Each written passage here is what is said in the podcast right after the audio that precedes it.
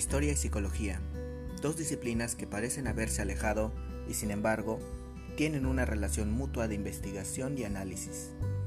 En este podcast me gustaría que me acompañaras a explorar los vínculos y las discordias que tienen ambas materias y los caminos que las unen como estudio de las actividades humanas. Teorías, discursos, personajes y acontecimientos que han definido la historia de la humanidad vistos desde la óptica de la psicología y la perspectiva histórica. Acompáñame en este viaje.